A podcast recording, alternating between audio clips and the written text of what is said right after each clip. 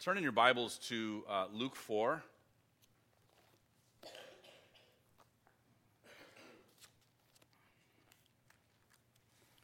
And we're continuing our series in Luke.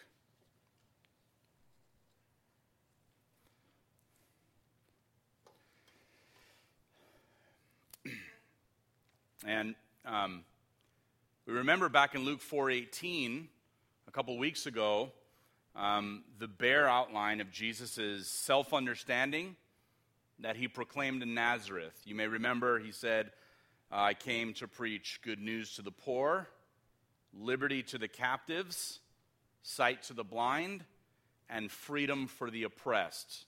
So Jesus uh, reveals uh, his, his own self understanding, declares why he came. And it begins to work itself out right here in our passage this morning in Luke 4 31 through 37.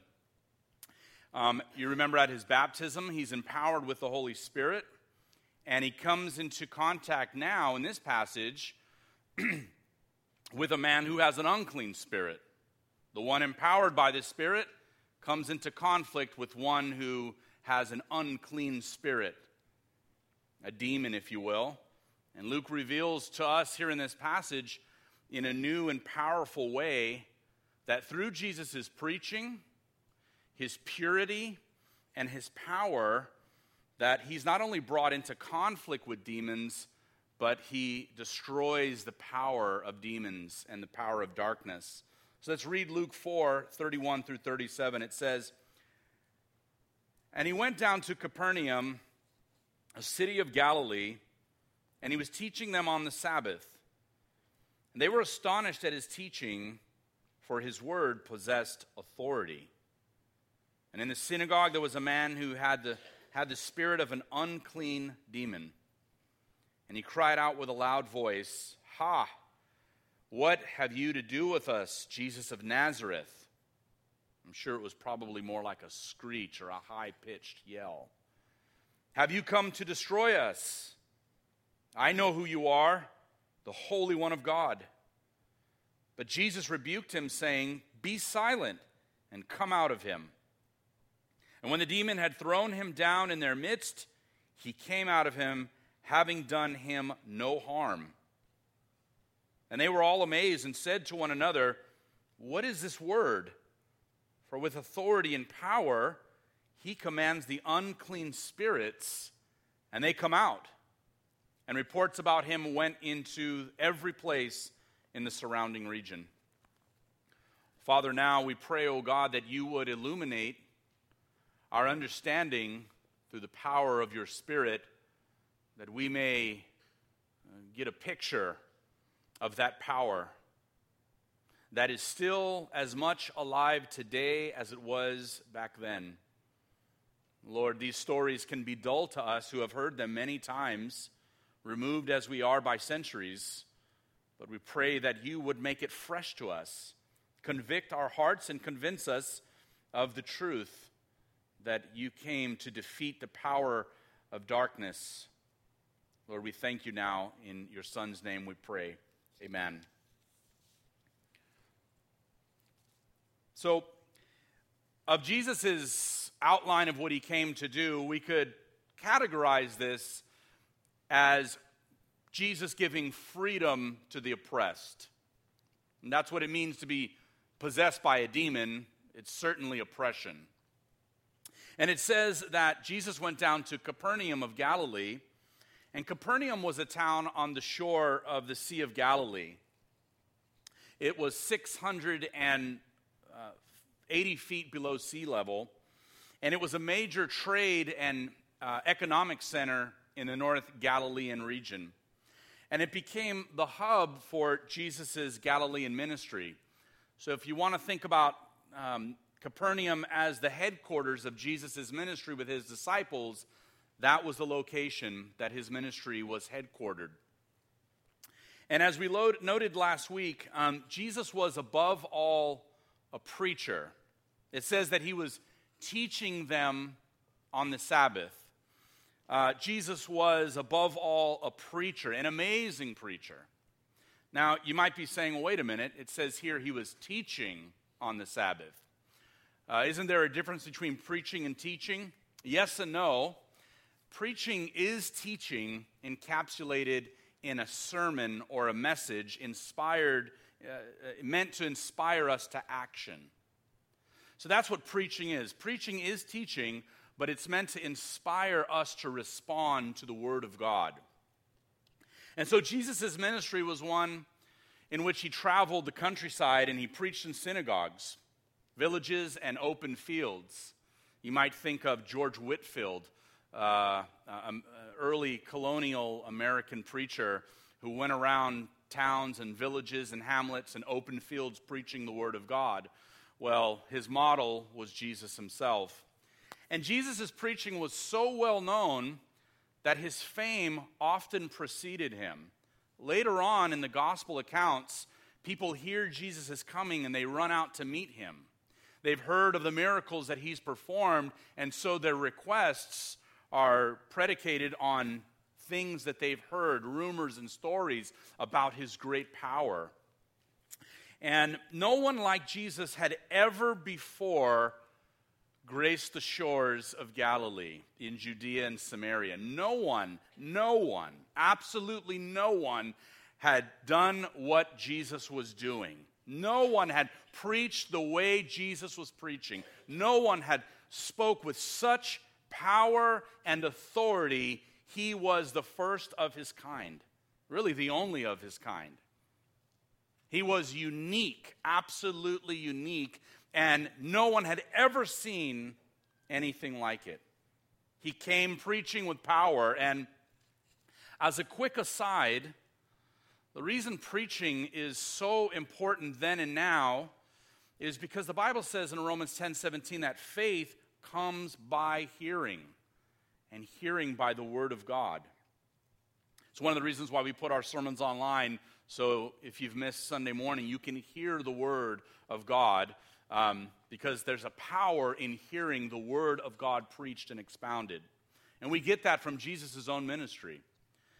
So the authority of Jesus was mind blowing, it blew people's minds. In verse 15, uh, earlier on the chapter, it says, He taught in their synagogues, being glorified by all. Verse 22 says, And all spoke well of him and marveled. And now, here in verse 32, it says, They were astonished at his teaching, for his word possessed authority. So everywhere he went, he blew people away. They marveled. They were astonished. They were shocked. They were even at sometimes dismayed at the power of his preaching. And time and again, the Pharisees would say, By what authority are you doing these things? Because people would listen to him, and he spoke with such authority because he didn't preach and teach like the rabbis did. What the rabbis would do is they would quote the teachers of Jesus' day, they would quote, you know, they would, they would, they would it would be an appeal to an appeal to authority, right? So they would appeal to some earlier scholar or rabbi or authority to kind of make the case for their argument for what they were saying. In fact, today in seminary, students have to appeal to secondary sources. If you write a paper, you know, on a thesis from a passage of scripture, you have to demonstrate that other scholars throughout the church's history of interpretation agree with you because if you've got some new observation in 2,000 years, you know, the first time in 2,000 years of church history, people get nervous, you know. But Jesus didn't need that. He was the authority, He was God's wisdom manifest in the flesh. He was the personification of eternal knowledge and power. He didn't need to appeal to the rabbis or go to the rabbis, they needed to come to him. And on this occasion, the convicting force of the Lord's preaching hit, strangely enough, a demon. Um, it's as if police are going house to house warning people about robbers, you know, because there's been home burglaries. And as they're walking up to one house, you know, the robber is coming out the front door and he's caught red handed. That's, what ha- that's what's happening here in the synagogue. Jesus is preaching powerfully the kingdom of God. And what do you know? There's a man in the service with a demon. And it says, In the synagogue, there was a man who had the spirit of an unclean demon, and he cried out with a loud voice. Now, you know, it's really bad if he was an unclean demon, you know? He wasn't just a demon, he was an unclean demon, you know? So that's really bad. Um, but he cried out with a loud voice. Um, and it recognizes, the demon recognizes who it is that's preaching. And in verse 34, it says, Ha, you know, um, what have you to do with us, Jesus? And I looked at that word and I said, you know, ha, you know, what does that mean, ha? But if I can, if I can just uh, illustrate what that ha was like, it would have kind of been like, you know, it would have been like, ha, you know, like that. You know, the demon sees Jesus, hears Jesus' preaching, and, you know, the feeling is, is more like, you know, ha. And the reason is this let me unpack this for a minute. Jesus has existed for all eternity with the Father and the Holy Spirit. As the eternal Son of God, the second person of the Trinity, enthroned in heaven before time. This demon, like all demons, are fallen angels. Which means that at one time in ages past, this demon worshiped, this is a plausible argument, before the throne in heaven where Jesus was as the pre incarnate eternal Word. And so here's this demon in this man, and in this synagogue, he sees in the face of this man, Jesus, the one who he's recognized from eternity past, and he's terrified. And he says, Have you come to destroy us? He's got no question about Jesus' capabilities. There is no doubt in his mind who Jesus is and what he can do. He says, Have you come to destroy us? And the demon is terrified, not only because he knew who Jesus was, but he knew Jesus' purpose. In 1 John 3 8, we get a glimpse of that purpose. It says, The Son of God appeared for this purpose to destroy the works of the devil. 1 John 3 8. That's the purpose that Jesus came. So the demons are startled. The demon is startled by his preaching, and the demon is also startled by his purity, the absolute holiness of Jesus' character. Brings him into conflict with demons. And the demon says this He says, I know who you are, the Holy One of God. Instead of insulting Jesus, he's compelled to confess, You're the Holy One of God. You know, there's going to come a time when every knee will bow and every tongue confess that Jesus Christ is Lord to the glory of God the Father. That time will come. It's not happening yet, but it's, it's, it hasn't happened yet, but it will happen. And the demon is confronted with Jesus and he can't help it. He is compelled to confess who Jesus is. I like to think of, I was trying to think about purity and impurity and just, you know, the impact that one sinless person, that Jesus, who was the only sinless person, the impact he would have had walking among sinners and, and wicked people. And, you know, forgive me for the analogy, but I thought of like Palmolive, what Palmolive, a drop of, you know, dish detergent does in a grease pan. You know, you know what I'm talking about. You know, you've got your grease pan and it's filled with water, maybe, and some grease, and you drop that because it's so, it's just, it's so powerful, and you drop it in the pan, and all of the grease just goes boom. It just, I mean, it's like a nuclear explosion blasting everything backwards. And that's what Jesus was. He was so holy, he was the personification of holiness. He was the only human being who never sinned, empowered as he was with the Holy Spirit walking the earth. And when he came in contact with darkness, it was blown back. And you think of that passage in Matthew 16, 18, that Jesus says, I will build my church, and the gates of hell will not prevail. And we think of that passage as being here's the church, and the gates are thrashing on the church, but it won't win. And actually, it's just the opposite. As Jesus builds his church, wherever the gates of hell are, they're blown back. The gates of hell cannot prevail against the building and growth of Christ's church. And that's how it was when Jesus walked the earth. He was so holy, filled with so much power, that when he came into contact with darkness, it was blown back. Imagine what happens when our lives are filled with Jesus. So uh, we are taking these abstract ideas from centuries ago about Jesus in Capernaum, but what about our lives? Imagine if our lives are filled with Jesus. Imagine what will happen to our sin habits, the way we think about the world, the way we react towards our culture, images on the media and the internet, if our lives are filled up with Jesus. You know, when our lives are filled with Him, the dark things are brought under the scrutinizing light of the holiness of God. The light of God's holiness and power, you know, shine the light on the darkness. And that's powerful. Now, if we love our sins, um, more than we love Him, or we're not ready to let go of our sins because we enjoy them too, mu- too much, then we don't want more Jesus. So it's not just a simple transaction. Yes, I want more Jesus, okay.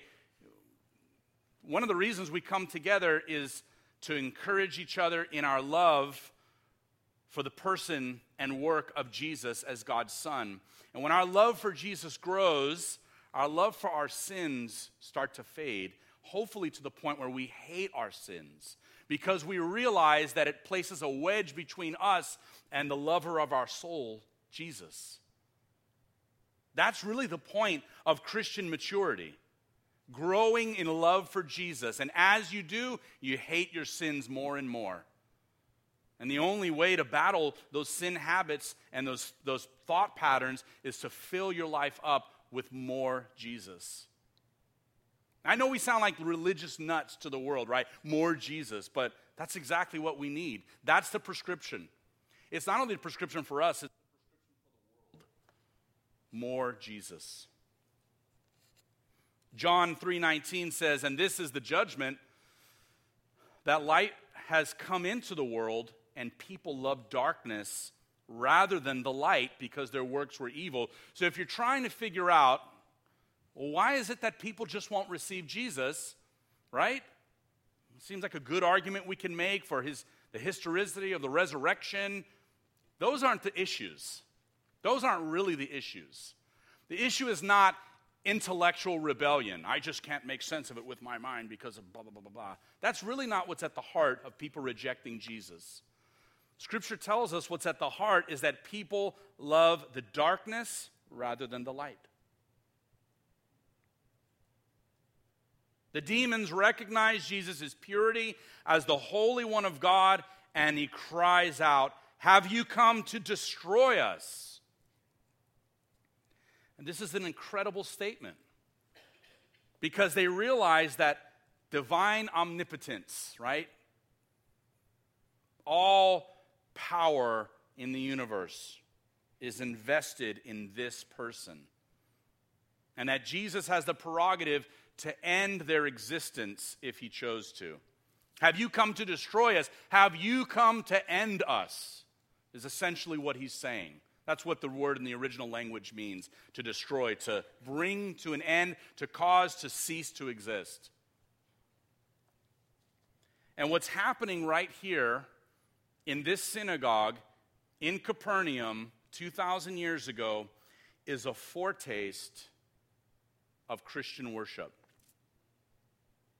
We come into the house of God where God's people are gathered every Sunday because sound teaching confronts the powers of darkness in our lives. This synagogue scene with Jesus powerfully preaching is a foretaste of what happens for us when we come together and hear the word of God preached, it confronts darkness in our lives. It confronts the darkness. You know, Jesus doesn't go to the local Satan worshipers colony. I, you know, I don't know if they had one back then, but, you know, where all the, the rotten folks hang out, you know, listening to, I don't know, I don't know heavy metal or something like that. Um, no offense to those of you who like heavy metal, I'm just saying. Um, the demons are brought into conflict with Jesus right there in the synagogue.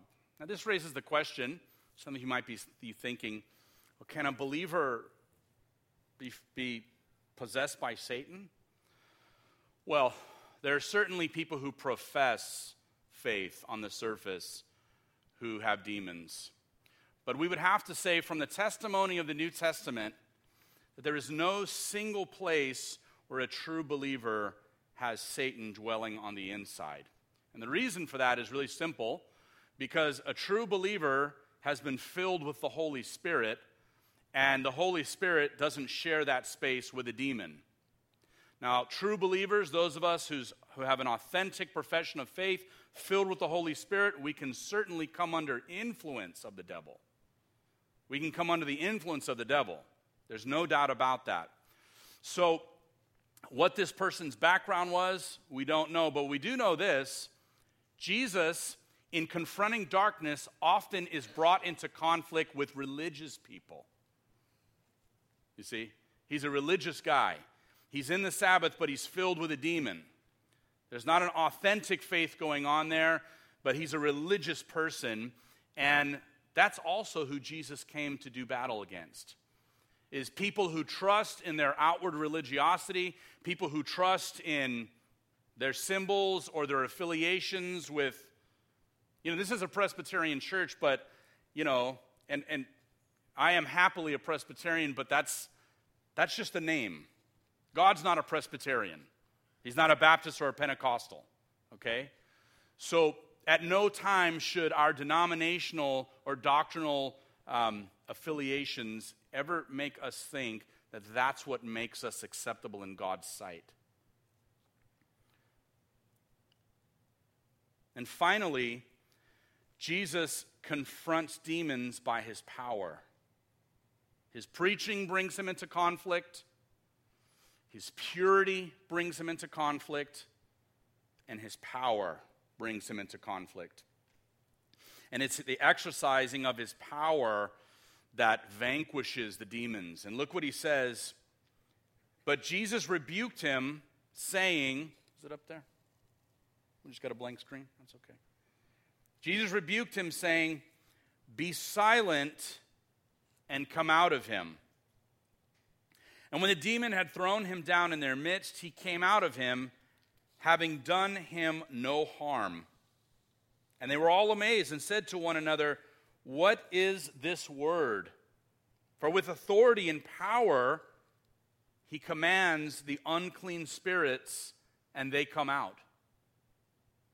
And reports about him went into every place in the surrounding region.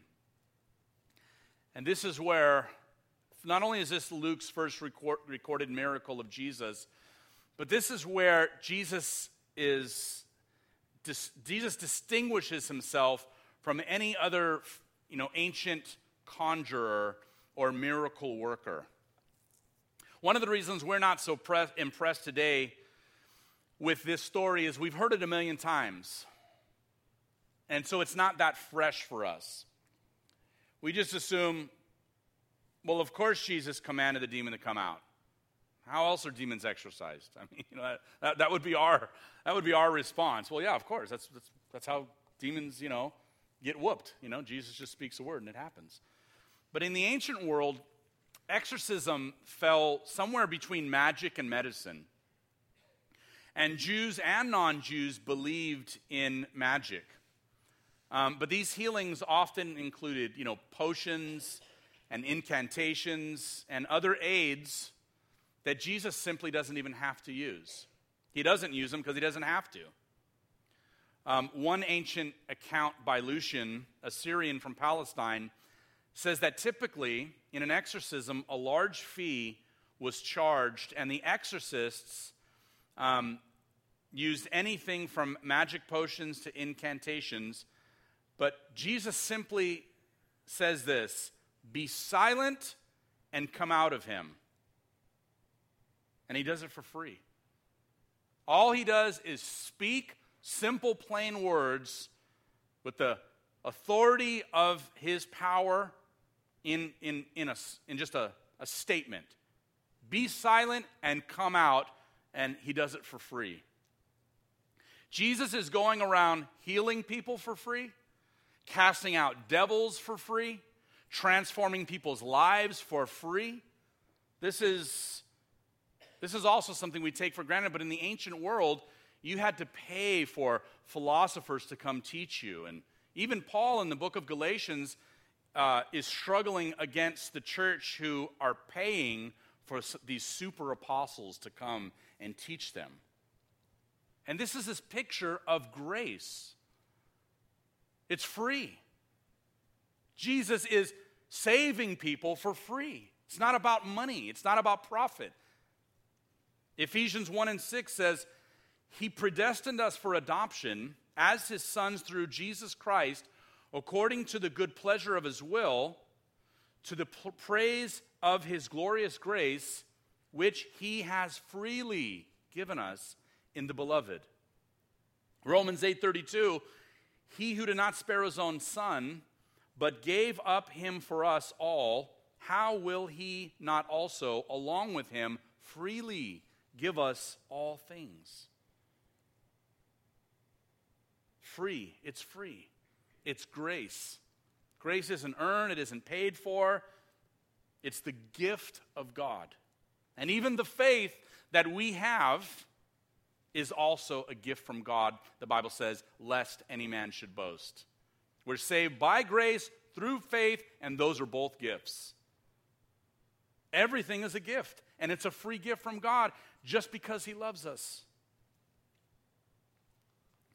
So, how do we confront demons? When I think about, you know, all right, how do you how do you think about wrapping this up and applying it to our lives and how should we go about, you know, confronting demons? And I just want to say, in some sense, we don't. Why? Because Jesus is the one who confronts demons for us. Now, don't hear what I'm not saying. I'm not saying that you have to just completely be ignorant to the fact that there are demonic forces in the world. What I am saying, though, is to confront the devil, we're not using our words, it's Jesus' words. To vanquish the powers of darkness, there's nothing we have to do except have faith and confidence that the Word of God and its promises and the empowering of the Holy Spirit, right? Acts 1 and 8, you receive power after the Holy Spirit has come upon you. That all of that is the work of God in our lives. And by believing and trusting, even when things are scary, right? predicaments and circumstances arise that we don't know how to handle, we go to God in prayer. We read the Word of God. We believe and trust in the Word of God. We preach and speak the Word of God. We're simply applying who Jesus is, his power over darkness, and what he said to every demonic force in the world. It's not our own power, it's his power. There's power in the Word. And when you're up against whatever it is that confronts you this week or this year or what you've been struggling with, maybe for the past two years, the past decade, you have to know that greater is He who is in you than He who is in the world. Which means that all of hell's demons are not enough to conquer and overcome the one who is trusting and standing on the authority of Jesus Christ. Let's pray. Father, thank you for the free grace that you gave us in Jesus, who conquered and conquers darkness and demons. We live in an age where people don't really believe in demons anymore. They have relegated that to the realm of superstition. But we know, oh God, that our enemy goes about as a roaring lion, lion seeking whom he may devour, but you protect us. That your Son is the lion of Judah, empowered with the Spirit on our behalf, protecting us and keeping us. Let us fill up our lives with Jesus, that we can also confront and battle against the forces of darkness because of what he's done and who he is. Lord, we thank you in Christ's name. Amen.